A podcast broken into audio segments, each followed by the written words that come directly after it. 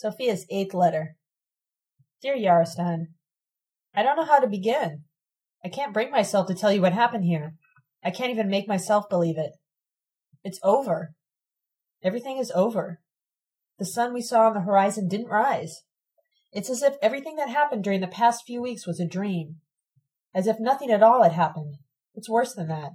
It's as if we were all dead and had come to life only long enough to dream we were alive. I'm home with Sabina in a world that hasn't changed. We haven't been able to find Tina, Pat, or Tissy. Ted is in jail, and I can't continue writing this letter because my eyes are so full of tears I can't see. I'm trying again a day later. Your letter has been with us for a week. Sabina and I discussed everything in it several times, but I simply couldn't bring myself to tell you what we've experienced since I last wrote you. I even asked Sabina to write you, and to tell you I was too sick to write. She told me she couldn't possibly replace me because your letters are love letters, Sophia. I'd like very much to communicate with Myrna again, but not by letter. So would I, Yarostan, with you and Myrna and Yara and all of you. During the whole past week, I wished I were among you instead of here. I'm afraid Myrna's excursions can no longer include all the areas where human beings live. This area is back to normal. The destruction of limits, the birth of possibilities, are no longer taking place here. People have returned to the labors that restrict their frontiers and destroy their possibilities. The police arrested hundreds of people at Luisa's factory and occupied the plant. At other plants, the union announced a victory and workers returned to their jobs. The police attacked the occupied university. Ted's print shop was attacked by the police when it was being used day and night by hundreds of people. Postal and transportation workers returned to their jobs after their unions announced victories. At one large assembly plant, the union had workers vote on a list of demands before calling off the strike. I had a hard time taking it all in, and I still can't believe so much activity could have been repressed so quickly. I don't have any explanations. I don't want to be the genius who now understands that so many people fail to realize their desires because of one, two, three, bang, the key which happens to be right here in my pocket. I now know that the political strategists who understand why so many people didn't realize their variegated, contradictory, and unpredictable desires in reality understand nothing except their own miserable desire to lead. A week of discussions with Sabina have convinced me that I don't have any keys. I have less of a right than anyone to make a critique of others' practice. You and Sabina may have fallen into traps. I was never out of a trap. Except for an instant, which I failed to prolong, my only desire has been to be led by the nose. There was never any reason to repress anything I was doing. I've never been free. Free human beings can't be repressed. They have to be destroyed. Sabina and I didn't spend all week discussing me. We mainly talked about your letters. Not only the letter that came a week ago, but also the two Damon had brought to the so-called council office which seems so unreal now. It was only a week ago that Sabina learned about the strike at Myrna's plant and about your confession. Of course, the first thing I asked her was if she had known you and Louisa had been lovers. Did I know? Yarostan wagged as if he were Louisa's tail. How can Yarostan describe that affair so naively? He was being shaped like dough. Sabina even remembers the day when Titus first brought you to her house soon after the war. Zabran was as proud as if he were displaying a princess he saved from dragons, and Louisa introduced her new fellow worker to us as someone who'd been a thief and had slept in alleys until Titus recruited him to the resistance organization and transformed him into the most admirable of killers. Louisa wanted him on that very day. A second Nachalo, she told us, right off the streets. Isn't he beautiful? Louisa was determined to do with Yarostan what she failed to do with Nachalo. She was determined to shape him into a servant of a project that wasn't his own. She tried to make him an organizer, a magnet, but although she put all of her mind as well as her body into her task, she failed miserably. Apparently he did become something of a magnet to Yasna and some of the others, but the project he carried wasn't Louisa's, it was Jan's. Yarostan could no more be made to serve the organization than Nachalo. Louisa tried to teach him what she tried to teach Nachalo, but thanks to his friendship with Jan, Yarostan didn't learn what she tried to teach Nachalo, but what she'd learned from him. He did become a little bit of a second Nachalo. That's why Louisa abandoned him in the heat of the struggle for a hunk of more flexible dough. I remind her, Yarostan had the impression Louisa succeeded in communicating her political ideas to him. He says he didn't reject Louisa's position until his second prison term. Yarostan also had the impression that Louisa's house embodied Sabina's outlook, she continued sarcastically. He had the impression that all relations were open, nothing was left unsaid, there were no taboos, nothing was forbidden, and while he was having that impression, he was being manipulated, shaped into something he was going to hate, a politician. a so-called rank and file leader. His whole training was underhanded. Nothing was said. Yarostan thinks he treated you as a toy? If so, he learned from her, because he was her toy, and everyone knew except you and he. Yarostan was a hoodlum to her, and he never became anything more. I object to that. You're exaggerating. Louisa didn't share George Albert's prejudices until after we emigrated. She never called anyone a hoodlum until I brought Ron home. The prejudices were already there, Sabina insists, and she didn't get those prejudices from Albert's. It's obvious where Albert's got them. During the war, he had associated with an altogether different class of people from the proletarians and organizers he'd known before.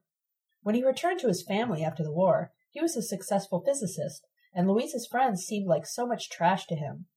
I know Louisa couldn't stomach him. She paraded Yarostan in and out of the bedroom so as to infuriate Alberts, and she knew Alberts would be furious precisely because Yarostan was trash to him.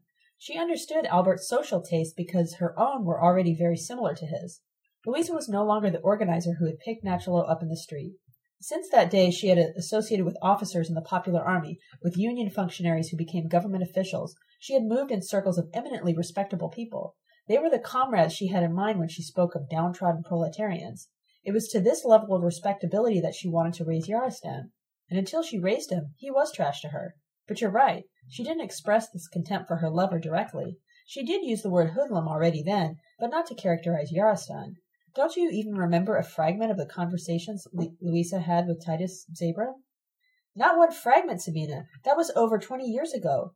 You're the one who is odd for remembering, not I for forgetting. I wouldn't feel bad for having a bad memory, Sophia, but for having to take someone else's word about an event I had experienced. How can you let everything in your head just lie where it falls, without ever moving it around? There's no such thing as a bad memory. You're just lazy. Louisa used the word hoodlum daily, but you're right, she didn't call Yarostan a hoodlum, not directly. She reserved the term for Yarostan's best friend. Every time Zabran came over, they groaned to each other about Jan Sedlak's deplorable influence on Yarostan, about Jan's total lack of self-discipline, about the incoherence of Jan's political outlook. They called him a lumpen element, a hooligan, a hoodlum, all of which was taboo, forbidden in Louisa's house. They said such horrible things about Jan that I couldn't wait to meet him. I didn't get my chance until the first day of the strike. On that day I watched their protege, Yarostan, mess up all their plans. I didn't understand the politics then. I still don't. But I knew from Zabran and Louisa's faces that something had fallen apart for them, and during the day I learned that it was their Pygmalion Yarostan. Actually, the scheme was simple enough, and I think I understood it even then. In theory, the workers were supposed to be seizing power over the productive forces, but in practice, as Yarostan told us in his second letter, the workers' organization was going to replace the capitalist class as the manager of production. Workers were supposed to experience this feat as their victory, the way they did here last week. The task of Yarostan, the rank and file militant, was to pretend he desired such a victory, and to parade the desire in front of the other workers who didn't yet know this was what all workers wanted. The deepest layers of the proletariat itself had to be the ones who defined the historical tasks of the proletariat, but Yarostan sat and daydreamed. Louisa and Zabran, at the risk of being called manipulators, had to define the historical tasks. Vera and Mark immediately backed them up, but then Jan threw his wrench into their apparatus. He started shouting that the workers' real struggle wouldn't begin until workers tore down the factories, dismantled the machines, and burned the productive forces. I shouted, Bravo! Yasna applauded, and Yarostan laughed. Louisa and Zabran were furious. Why were you so enthusiastic about what Jan said? I asked her. That enthusiasm seems to conflict with your whole life's commitment. Yarostan referred to that contradiction in his newest letter. Because I was in a schizophrenic already then, Sabina exclaimed. Or maybe that was when my schizophrenia began. I applauded because Jan had thrown a wrench into Luisa's and Zabran's machinery, and also because what he said made a lot of sense to me, and still does. I even understood some of the implications of what he said. During the days that followed, he told me that as a boy he had lived among streams, forests, and fields, and I'd loved to explore their secrets. Ever since he'd become a worker, he'd been reduced to an appendage of a machine, he told me if revolution and freedom meant anything, they certainly couldn't mean a struggle for the freedom to stand at the very same machine every living day. To Jan, revolution meant a new start. It meant taking up again where he'd left off in his boyhood. I thought I agreed with him, but I didn't understand his position as a rejection of technology. I combined Albert's position with Jan's and got what I thought was a perfect synthesis. What I had in mind was the dispersal of the technology in the forests and fields and I thought people would relate to it the same way they related to the trees and streams, not for mutilation and enslavement, but for adventure, exploration, travel, and enjoyment. My synthesis was overstretched. It didn't work. But I didn't find that out until last week. In the Carton plan, I wasn't even aware of a contradiction, and in my guts, I supported every stand Jan took. I suppose you don't remember the discussion of the slogans either. That took place on the second day of the strike. I didn't understand the political significance of the discussion, but I helped Jan mess up the united front Louisa and Zabran had looked forward to. The Carton Plant was to contribute to the general effort by printing slogans on posters which were to be used in demonstrations. Louisa and Zabran had minor disagreements about the slogans that should go on the posters. Suddenly Jan objected to the very idea of demonstrations with posters. He said we should talk to our fellow workers with our mouths, not with posters blocking us from each other. I caught on right away and asked what our discussions would be like if each of us sat behind a placard with a slogan on it, and if we waited for the placards to talk to each other. That's when everything went haywire. Yarostan was supposed to guide the group back to tasks at hand, but he only nodded at Jan's and my comments. The united front fell apart. Yasna considered Jan's comments as reasonable as Louisa's. Zabran and Louisa were almost isolated. Only Claude Tamnik and Mark Glavny stood by them. Even Veronice vacillated. Yasna was right about Vera. She was an opportunist. She became Louisa's disciple because she wanted to be what Yarostan was supposed to have become the tribune, the rank and file leader. But as soon as Louisa was isolated, Vera abandoned her, and of course she took Adrian, her flunky, with her. You make them all sound so petty and manipulative. Are you sure you're not describing Vera in the light of what Yarostan told us she became much later? I asked Sabina. I'm still trying to defend the integrity of my original community. I'm describing them in the light of what they did, Sophia, she insists. In fact, what Vera did later doesn't even make a whole lot of sense to me. Her antics with that husband and lover don't quite fit with the Vera I knew 20 years ago. I might as well tell you about my experience with Berenice. You figure out how it fits with what she became later. She didn't switch sides only because Louisa was isolated, but also because of me. You mean you convinced her Jan was right? You can put it that way, but I didn't convince her with words. Vera couldn't stand Jan, and she'd never have switched sides if I hadn't been there. It was my presence that convinced her. The first time I spoke, she took me aside and told me, What a witty, intelligent, fiery girl you are. She couldn't believe I was only thirteen. You're a siren, she told me, pretending to be a gypsy girl. That was what convinced her. I didn't know it right then, but she was courting me as openly as the circumstances and her own inhibitions would allow. She found the same treasure behind the long black hair that Zabran had found in Yarostan, a gem buried in sand. I sensed her passion was excited by it without understanding it. I played with it. I sat by her, whispered in her ear, laughed with her, touched her. I wasn't aware that the pale, pretty woman whose chest heaved and whose face grew red whenever I touched her wanted to fling me to the floor then and there in the midst of the meeting. I didn't know what a fire I was stirring up in her whenever I whispered to her. Until then I had played in the park behind the school and had taken friends home with me, but I had never had contact with pure lust, with blind desire. It was only on the following day, the third day of the strike, that I realized what was happening. Zabran opened that day's meeting by groaning about the fact that nothing had gotten done during the first two days of the strike. Then he said, the presence of outsiders who were not production workers, disruptive, individualistic elements, was responsible for this. Vera knew he was referring to my presence. She slipped her hand over my fist, as if to let me know she'd keep me from being thrown out. Gradually she tightened her hold, dug her fingernails into the palm of my hand. I could see her eyes were red from lack of sleep, her teeth bit her lips. I whispered that she was hurting me, but her grip only tightened. I became afraid of something I didn't then understand. I was about to be overpowered and maybe even destroyed by something I couldn't control or restrain. Vera was driven by a blind desire to dominate me, to own me, to enslave me, without any trace of love or mutuality or equality. Gosh, Sabina, I never imagined. I don't think anyone else did either, Sophia, because nothing actually happened. It was Yarostan who saved me from being ravished by Vera and also from being thrown out by Zabran. Yarostan dreamily proposed an action somewhere between printing posters and destroying machines. He too was good at making syntheses between diametrical opposites. When Zabran brought up the presence of outsiders, Yarostan brought up the presence of the owner, Mr. Zagad. Yarostan is excessively modest. It's true that Claude made the action concrete by suggesting Zagad be ousted, but that suggestion was nothing but the logical step that followed from Yarostan's observation. Jan jumped up, ready to implement the suggestion on the spot, and I leaped out of the fire at it, unintentionally fed, and threw my arms around Jan and Yarostan. The whole plan was Yarostan. That was what I thought too, but Yarostan wrote that Claude didn't only make his suggestion concrete, but was also the one who finally implemented it. Yarostan is wrong, Sabina says emphatically. Today he'd like to make himself believe he didn't have anything to do with those events. Claude added nothing but his usual contributions. We should oust Zagad with clubs and guns, like the police would do it. Yarostan asked why we couldn't just ask Zagad to leave. And in the end, it was Claude who implemented Yarostan's strategy. We went peacefully to Zagad's office, and Claude asked him to leave. That event was important to me. I thought it was the beginning of Jan's revolution. I thought the first step would be followed by others. Workers would start tearing down factory walls and pushing machines into fields and forests. I was overjoyed when Zagad left his office.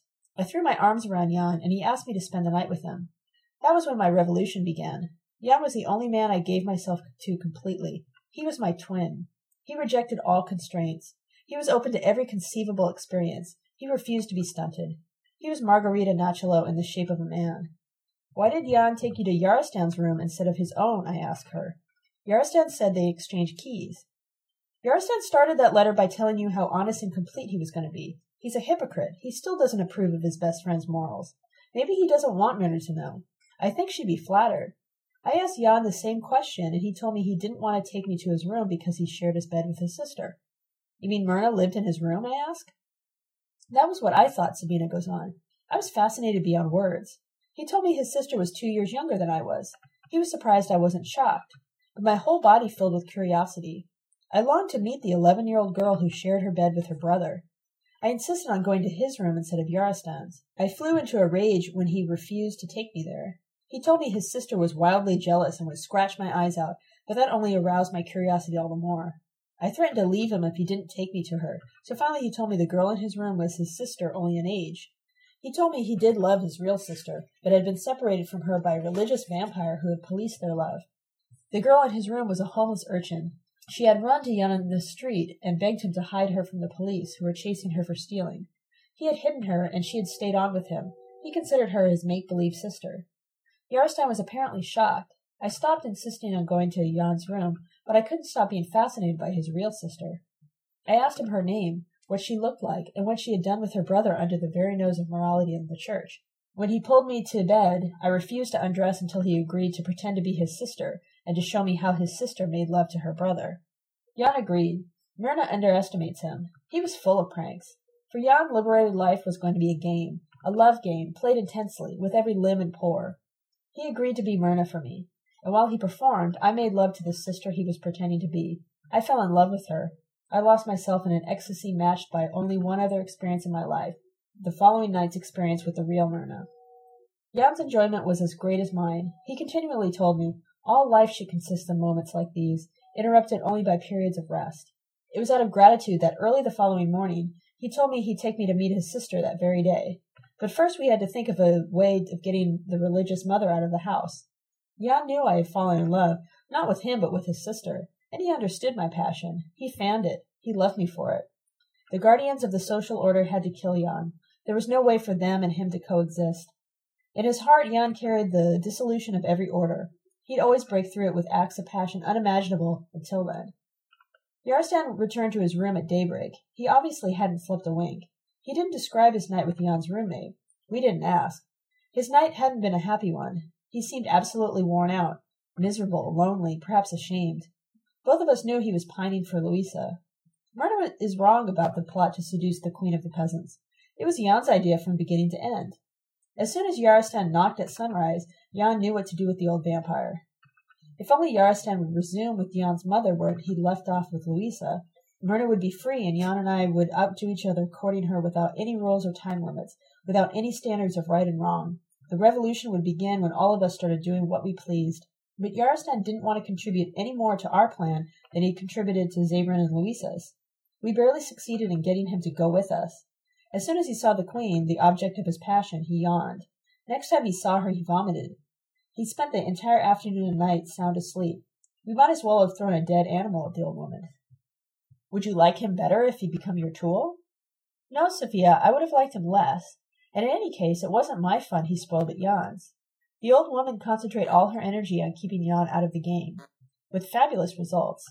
Those results were summarized for us by the untouched virgin herself twenty years later. I suspect the old woman even had an inkling of why Jan had brought Yarostan. Her endless crosses and wails and prayers suggested she had trouble keeping the thought from passing through her own mind. The devil must have tried to slip into her consciousness while the rest of us were out picking berries. What she didn't have any inkling about was the infinity of forms the devil could take. That night she thought the devils were all safely put away in Jan's bedroom at the other end of the house. She expected to hear the first step the devil took towards the room containing the two chaste virgins. Meanwhile, all her worst fears were being acted out by the virgins themselves, unaided by any visiting demons. In one of their discussions, Myrna told Yarostan she thought you hadn't been honest with her, I remind her. I know, and she hurt me by saying that. She didn't describe to Yaroslav the game we actually played. She transformed it, and I can't understand why. Is she ashamed of the role she played? I doubt it. Myrna had no shame, not, not then. You're twins in that respect, aren't you? More than twins, Sophia. We're permanently embedded in each other's hearts. That's why I was hurt when Myrna inverted a key detail and made me seem so manipulative. Don't look at me so strangely, Sophia. Don't forget I wasn't thirty-two then. Myrna and I were only two years apart, and I didn't play the dominant role. The seduction was as mutual as the most reciprocal love depicted in any poetry. The mutuality of our love condemned the ugliness of all the brutalizing, one-sided relationships in the midst of which it all took place, and first of all Louisa's relationship to Yarostan, which was nothing but sheer manipulation. Next, Yarostan's relationship with you, Vera's toward Adrian and me, Zabran's toward Yarostan, Albert's toward Louisa, and finally Yasna's pathetic and unrecognized desire for Zabran and Yarostan. Our love had nothing in common with any of those. It had no blemishes. The detail Myrna changed is precisely what made that night so incomparably beautiful, so unique in my whole life's experience.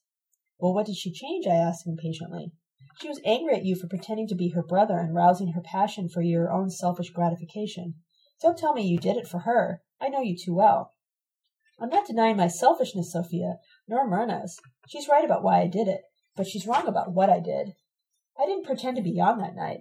I'm disappointed that Myrna forgot that. It was a rare, unforgettable night. Moonlight streamed in through the window. It was quieter in that country house than anywhere I'd been before. Myrna asked me if I was Yarostan's girl or Jan's. I remember Jan's telling me she'd scratched my eyes out from jealousy, and I tried to provoke that jealousy. I told her Jan and I were passionately in love with each other, that our love knew no bounds. But that had been Jan's inversion. There was no jealousy in Myrna. She put her hand on my face and told me, If I were Jan, I'd love you passionately without bounds. You're beautiful. I almost cried. I told her, Jan says he loves me only because I remind him of the one person he really loves in the whole world. Myrna insisted I tell her that person's name. I told her.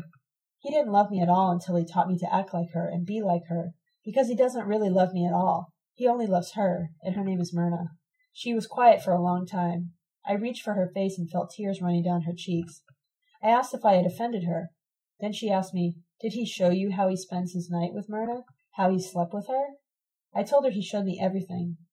She said, This was the bed in which he slept with Myrna until mother made him leave. She sobbed and kissed my hand, telling me, I still cry sometimes when I remember. I was so happy every night, and I was happy during the day because I waited for night to come. Why did Myrna invert what had happened next when she told Yarostan about it? I did not ask her, Would you like me to pretend to be Jan? How terribly banal and how manipulative. Yet she works herself into a fury twenty years later, indignant at the creature she's invented during the intervening years. The fact is that my initiative ended with my telling her Jan loved her. From that point on, the initiative was hers, and it remained hers until the end of that glorious night. It was Myrna who asked me, Show me what Jan showed you. Please be Myrna for me, just for an instant. I agreed to be Myrna. I lay quietly next to her. Our sides touched. She said, First Jan took Mira's hand to his lips and whispered, I love you, my little sister, more than I'll ever love anyone else in the whole wide world. That was how it began. And it was Myrna herself who went on, step by step, to an ecstatic climax, slowly uncovering every inch of one body and matching it with every inch of the other, ever so carefully, ever so gently, ever so passionately. Every motion, every gesture, Every position she had ever dreamed of taking with Jan she took with me. Every caress, every embrace, every kiss she had ever dreamed of receiving from her brother she gave to me. And all that time you pretended to be Myrna? It was the easiest thing in the world to pretend to be Myrna and to accept all the love and passion she wanted Jan to give her. That was what made that night so incomparable, so monumental to me. And you should have seen her mother's face the next morning when she found her virgin sleeping in the devil's arms. Jessie told me what you looked like when you woke up in her embrace. Your look must have been compassionate compared to that woman's. All her life's pent up desire, inverted into hatred, was concentrated in her look. She immediately rushed for the broom. Yarostan remembered the rest of it vividly enough. The rest is hardly worth remembering. Nothing else happened during the next two weeks. After the old woman chased us away, we went back to the carton plant. I kept expecting next steps to be taken, but there weren't any. After those stupid discussions about slogans on posters, everyone except Jan went back to work to print those posters. Jan and I boycotted the work as well as the rest of the meetings. We wandered throughout the city, among crowds, into factories, among students.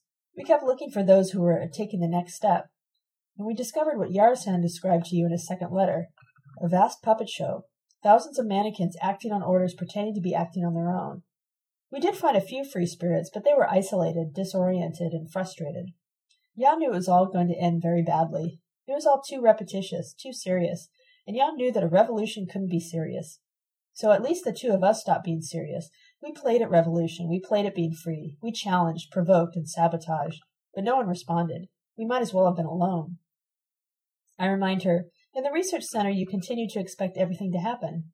How could you have known during those events twenty years ago that nothing else was going to happen? I'm not sure I can explain that, Sophia. Maybe for the same reason that I've tried to realize contradictory projects. I'm half Nachalo and half Alberts. Twenty years ago, my two halves told me the same thing. Two weeks ago, they told me opposite things. I don't understand, I tell her. I know you were in the midst of a contradiction in the research center. Yarostan saw that right away, and you yourself were aware of it. But I don't see why you were so single minded twenty years ago. What did your Albert's half tell you then? It wasn't my Albert's half, Sophia, but Albert's himself, in person, who told me exactly the same thing Jan told me. Jan knew right away that all the strike activity was staged and had no other aim but to replace one set of rulers with another. Albert said almost the same thing to me a week before we were arrested. He told me we were going to emigrate as soon as he got all the papers and other arrangements in order. If we didn't emigrate, we'd spend years in jail, maybe even the rest of our lives. I was indignant at first. I wanted Jan and Myrna and all the others to go with us. He told me it wasn't for the whole group that would be jailed, but only the foreigners. He said foreigners were being used as scapegoats to explain why there was opposition to the revolutionary apparatus, so called. It's so easy to single out foreigners. I told Jan what Alberts had told me, and he said he was relieved to learn we would be allowed to emigrate. He had started to worry when he had heard the rumors that were being circulated about Louisa. He didn't even imagine he would be arrested too, and didn't dream of emigrating. He had no reason to. Alberts made it all very attractive to me by promising me a whole world of technology as my plaything. He even told me he'd build me a laboratory. Jan and I knew our friendship would end as suddenly as it began. At least we had pretended a revolution was taking place. Then you don't know why the others were in prison for such a long time? I ask her. I haven't the slightest idea, Sophia. Yarostan keeps asking why the three of us were released after spending only two days in jail. That's not what surprises me. I had known we were going to be allowed to emigrate. What surprises me is what happened to the others. No one, not even Alberts, imagined that the isolation of scapegoats would be carried to the point of imprisoning the entire production crew of the carton plant. I didn't have a hint of that fact until Yarostan's first letter came, and I don't understand it. What happened was exactly what Alberts had made me think would happen. I had no reason to be suspicious. We were all arrested. We spent two days in jail. We were released, and the police apologized for their mistake. Louisa and Albert's friend Zabran was there at the party. Zdenek's claim that Zabran was in jail at the time is puzzling. Zdenek must have had another period in mind when he told him that, or another man. I knew who Zabran was, and the man who saw us off was Titus Zabran. He had been arrested too, but only for a day. He told us the entire crew had been arrested by mistake. I thought that apparently someone in the police thought the entire crew were foreigners. Yarostan keeps pointing out how bizarre it is that the Alberts ring were released while the so-called accomplices of the rings were left in jail. It certainly is bizarre, but that wasn't the impression I had at the time. Zabran, not the Alberts ring, was released first, a day before us, and I was sure the others had been released too. In any case, we weren't given a grand opportunity to find out what had happened to the others. The police accompanied the celebrated physicist and his family to our house, waited while we packed, and escorted us to the train station for the first train out. During the past week, Sabina answered several other questions you raised in your newest letter, as well as the two letters that arrived when she was in the research center. And in answering your questions, she completely demolished the original community I had glorified in my first letters to you. If I still retain some illusions after you tried to knock them out of me, Sabina has finally convinced me that no such community ever existed. In the process of convincing me, she made me doubt the reality of my most recent experiences as well. Were the commune and the council office hallucinations? Did I invent them? Were they dreams on which I can base another lifetime's hopes? If I correspond with Pat 20 years from now, Will he write me that the events I remembered ever happened? As you can see, I'm not too eager to tell you how I happened to be home discussing your letters with Sabina. I don't even want to think about it. Sabina is right. I'd rather let everything in my head just lie where it fell, without moving around. I may later have to take someone else's word about what happened, but at least I'll have spared myself the pain of living through a horrid experience more than once. I'll try to relive it. I was going to say for your sake, but I can't imagine what good it'll do for you to know. I really do wish Sabina had written you. All I feel like telling you are things she told me. I was slightly drunk, comfortably exhausted, and very happy when I finished my previous letter to you. The day before, with Pat's grudging help, I had given Louisa and Damon a tour of the continent I had discovered that day. I slept soundly for at least twelve hours after I finished that letter, got up at noon, and attacked Louisa's refrigerator. She had returned and left again while I had been asleep. I sealed the letter and walked across the border with it. It was a gorgeous summer day. I let my hair blow in the wind, and I experienced myself as a heroine. I felt victorious. I'd realized one of my life's few, maybe only two independent projects. I'd projected it and carried it through all by myself. I felt that I had last come of age to take part in a real revolution. I was still in that mood when I walked to the commune. I was eager to learn what other strikes had broken out, where else the movement had spread. When I reached the entrance of the former university building, two tough looking young men tried to stop me from going in. Who are you? I asked them. Security, one of them answered. Who the hell put you there? I asked. The answer was, The building is full of informers and spies. Well, go join the police force if you're interested in informers and spies, I shouted, pushing my way past them. The council office was almost the same as I'd left it three days earlier.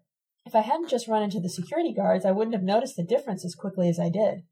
Most of the stacks of pamphlets and leaflets were the same, but there were a few new stacks of leaflets, and these were very distinct from everything else in the room. They were the diatribes of political sects. None of the people in the room were familiar to me. As I listened to their arguments, I became aware that they were all politicians with esoteric axes to grind. I was shocked. I ran upstairs and downstairs looking for familiar faces, for Pat, for workers who had visited the council office, for people I had met at the office machine plant. But all I saw was the hostile, suspicious faces of dedicated professional radicals. The mood in which I had walked across the bridge was gone. I ran to the print shop. It was full of people who were strangers to me, almost all of them men. Suspicious glances followed me as I walked around and looked at the things being printed. All of it looked drab, repetitious, and terribly repressive. Must not and should not appeared in every sentence. In the garbage bin, I found a crumpled leaflet, colorful, well laid out, and illustrated, satirizing the self elected police hysterically trying to recuperate the revolutionary struggle. I suppose that leaflet had been done by Pat's group. I saw no other evidence of the presence of Pat's group in the print shop. I went up the back staircase and knocked on the door, but Ted wasn't there. None of the people in the print shop had ever heard of Tina. Wherever I had left friends, I found only strangers. Wherever I had left a community with a project, I found only hostile politicians. I was in a daze. I dragged myself out of the print shop and drifted across the campus, looking for my lifelong companion and guide, Yarostan, in all his varied forms. I wanted him to take my hand again and show me what had to be done next. I was me again. I did find a guide. Someone handed me a leaflet announcing a militant demonstration against the occupation of an assembly plant by the police. I wondered if it was Louisa's plant. I went to the gathering place two hours before the scheduled beginning of the demonstration. Other drifters like myself joined me. Finally, an authority arrived, someone wearing an armband and obviously a member of a political group. After listening to several minutes of his rigid rhetoric, I learned that it was in fact Louisa's plant that had been occupied by the police. On the previous day, members of various political groups had joined the Union picket line. I wondered if they had felt threatened by competition from Damon and had run to sell their political commodities at a lower price. A fight had broken out between Union picketers and so called subversive outsiders. Then a rumor was spread, apparently by Union bureaucrats, that subversive saboteurs had seized the plant. This had been an ample pretext for the police to occupy the plant. And right after the police occupied it, the Union called on workers to defend their plant from the police. In other words, after calling in the police, the Union bureaucrats pretended to be the greatest opponents of the police. The leaflet quoted a Union bureaucrat saying, The government is in fomenting disorder and is being helped by groups of revolutionists, adventurous, and punks. From the armbanded leader of the demonstration, I also learned that the purpose of the militant demonstration was to offer solidarity to the fighting workers by joining them in the struggle to oust the police from their plan. I obviously couldn't have gotten him to explain to me in what sense the plant was their plant, nor why the workers would want to go back into it. It didn't occur to me to suggest that everyone might be a lot happier if the police were left inside the plant and everyone else went off to do other things. I joined the struggle, and I was extremely nervous. The only other time I took part in a militant demonstration in which I knew I was going to be physically injured was six years ago, when I sat in the street to block trucks carrying weapons. But the struggle at Louisa's plant was more in tune with my upbringing than the peace demonstration had been. I imagined that Louisa and Damon might be behind barricades. I've always thought of her earlier barricades with nostalgia. I've always wanted to have barricades in my own life. I also wanted to get away from the loved places that had suddenly become so alien to me. Several hundred people gathered. It was announced that the demonstrators were to break up into groups of six and to ride into the plant in cars. I found a group of five students with a car and clung to them. For once in my life, I was the least hysterical member of the group. They were completely paranoid. During the entire trip, they talked about police and even army units surrounding the plant with machine guns and even tanks. I told them I doubted that war had been declared, but my own fears increased considerably. Several days later, I learned that their paranoia had been grounded in solid reality. If I had known that at the time, I would have collapsed long before reaching Louisa's plan. It turned out that I was the only one of the six who knew the way to the plant, and since I had only been there once, I got lost. I did manage to get them to the right part of the city. They insisted on parking their car miles away from the plant. After walking for what seemed like hours, and after asking several people where it was, we reached a fence inside of which there was an immense parking lot. We decided we had approached the plant from the rear. So much the better, we thought. The police wouldn't be expecting us to come from that direction. We helped each other climb over the fence. We were inside the plant. Before we had a chance to congratulate each other about that fact, we saw two buses rushing toward us. We didn't have the time to climb back over the fence, and there was no place to hide. We were on a completely empty parking lot. Both buses were full of police, all of them armed to the teeth. I don't have the words to tell you how terrified I was. Before they got out of their buses, they threw a canister of gas at us. Then they came out of the buses wearing masks and pointing their rifles at us. And they kept coming out of those buses. Now that I'm putting it on paper, that whole scene seems so ludicrous. Three studious looking, clean shaven young men, two girls who hardly looked older than high school students, and I, we couldn't have managed a slingshot between us. Yet there we were, being beaten up at by at least a hundred masked policemen, all armed with rifles and clubs. None of us offered the slightest resistance. The sight of those two buses had killed every trace of rebellion in all of us, yet the police continued beating us. Finally, they separated us into groups of three and carried us into the buses. The fright was infinitely worse than all the blows I received. Inside the bus, the police spoke of us as if we were foreigners, even as if we had come here from another planet. I had no idea where the bus was taking us, but I had yet another fright when the bus stopped in an empty lot that looked like a garbage dump. We were pushed out of the bus. I was sure we were going to be shot and abandoned in the dump, but we were transferred to the back of a regular police wagon. Apparently, the counterinsurgent police in the buses had to go back to the plant to hunt down more guerrillas. I was trembling and nauseated when the police wagon finally stopped. I didn't know what part of the world I was in when I was ordered to get out. I vomited as soon as I reached the ground. The six of us were pushed into a waiting room lit by one of those eternally bare bulbs. I was sick from the beatings. My lungs felt hollow from the gas. I thought my insides had been injured. I had felt that way every single day when I'd worked in the fiberglass factory. I was fingerprinted. I had to give my name repeatedly. And then, while I was being marched through a hallway with my five companions, I saw another group of guerrillas arriving, and Louisa was among them. I smiled weakly to her, but she glared at me with unforgiving hostility. The scene I had made with Pat had spoiled her love affair with Damon. This time I didn't try to call Sabina or Damon to try to get me out of jail. I remember what Myrna had said about our running out on the rest of you, and I was determined to practice solidarity with my combative comrades. But I was in for a big surprise. It happened during my second day in jail. I was told that my lawyer wanted to talk to me. I was escorted to a furnished room, and there I recognized Minnie Vac. Minnie, the college friend with whom I had tried to expose the militarization of the university with whom I had almost been arrested for littering public property with copies of omissions. As soon as the guard was gone, I threw my arms around her as if I were embracing my best friend. How in the world did you get in as my lawyer? I asked her. Minnie quickly told me that she was, in fact, a lawyer. She works with a group of lawyers who she referred to as Radical Lawyers Collective.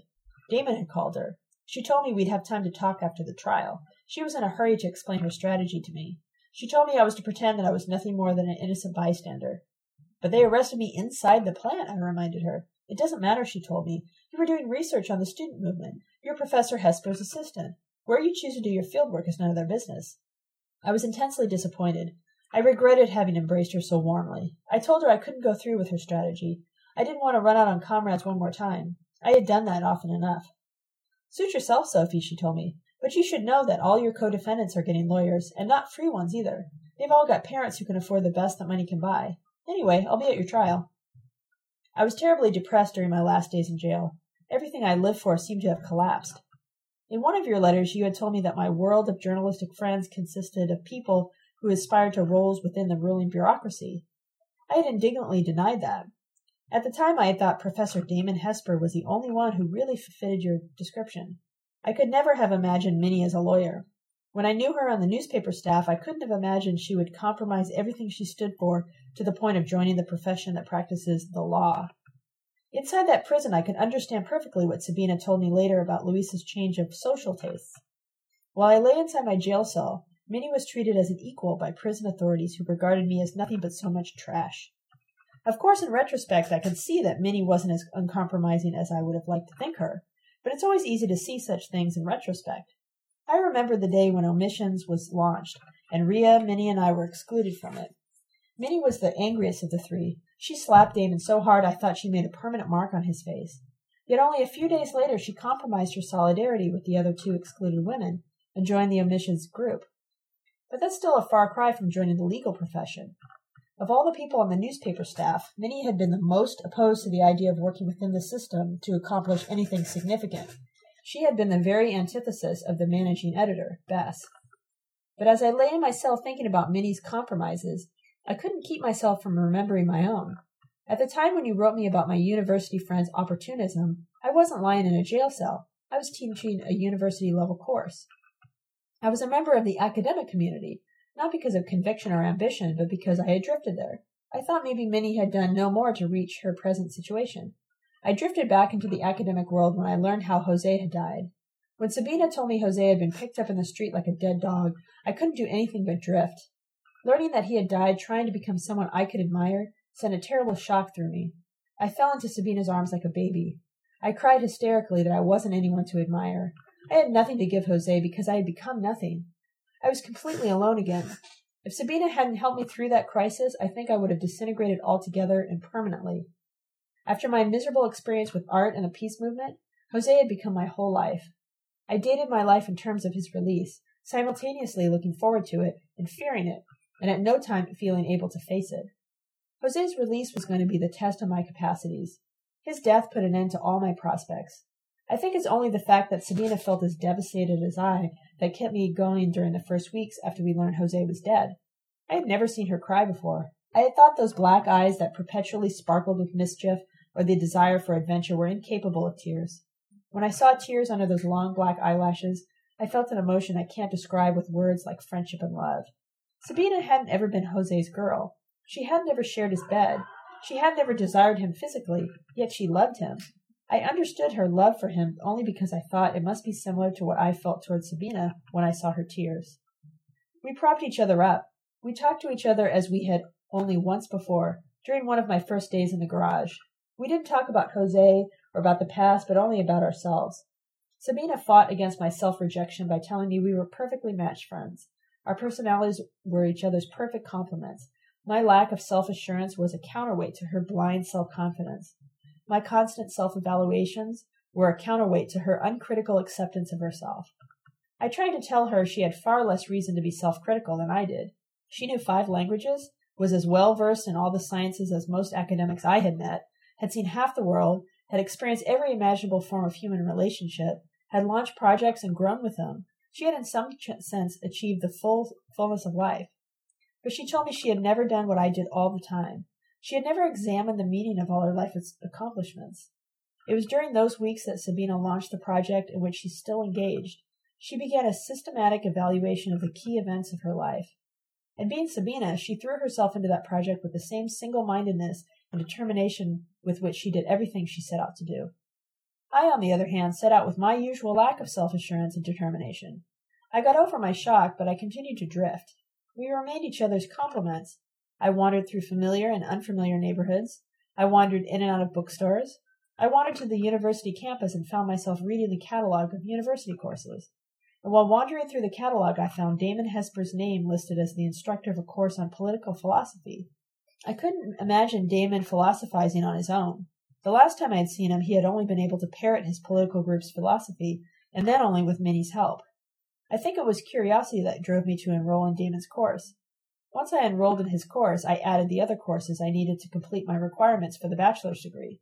And once I was a student again, I convinced myself that something I had always wanted existed, at least an embryo, among that generation of students, something like a radical community. I started to look forward to activities which I thought would be similar to those I experienced in the carton plant. I thought I'd find friends with significant projects. I had prospects again. The gap left by Jose's death started to be filled. This was three years ago. The student movement was just starting to take on the characteristics of a generalized movement, the characteristics which three years later made possible the complete occupation of the university and the formation of the commune. I was in the presence of something I hadn't experienced since my emigration. Everything had changed since the day when a tiny group of radicals published a school newspaper in the midst of an almost unanimously hostile student population.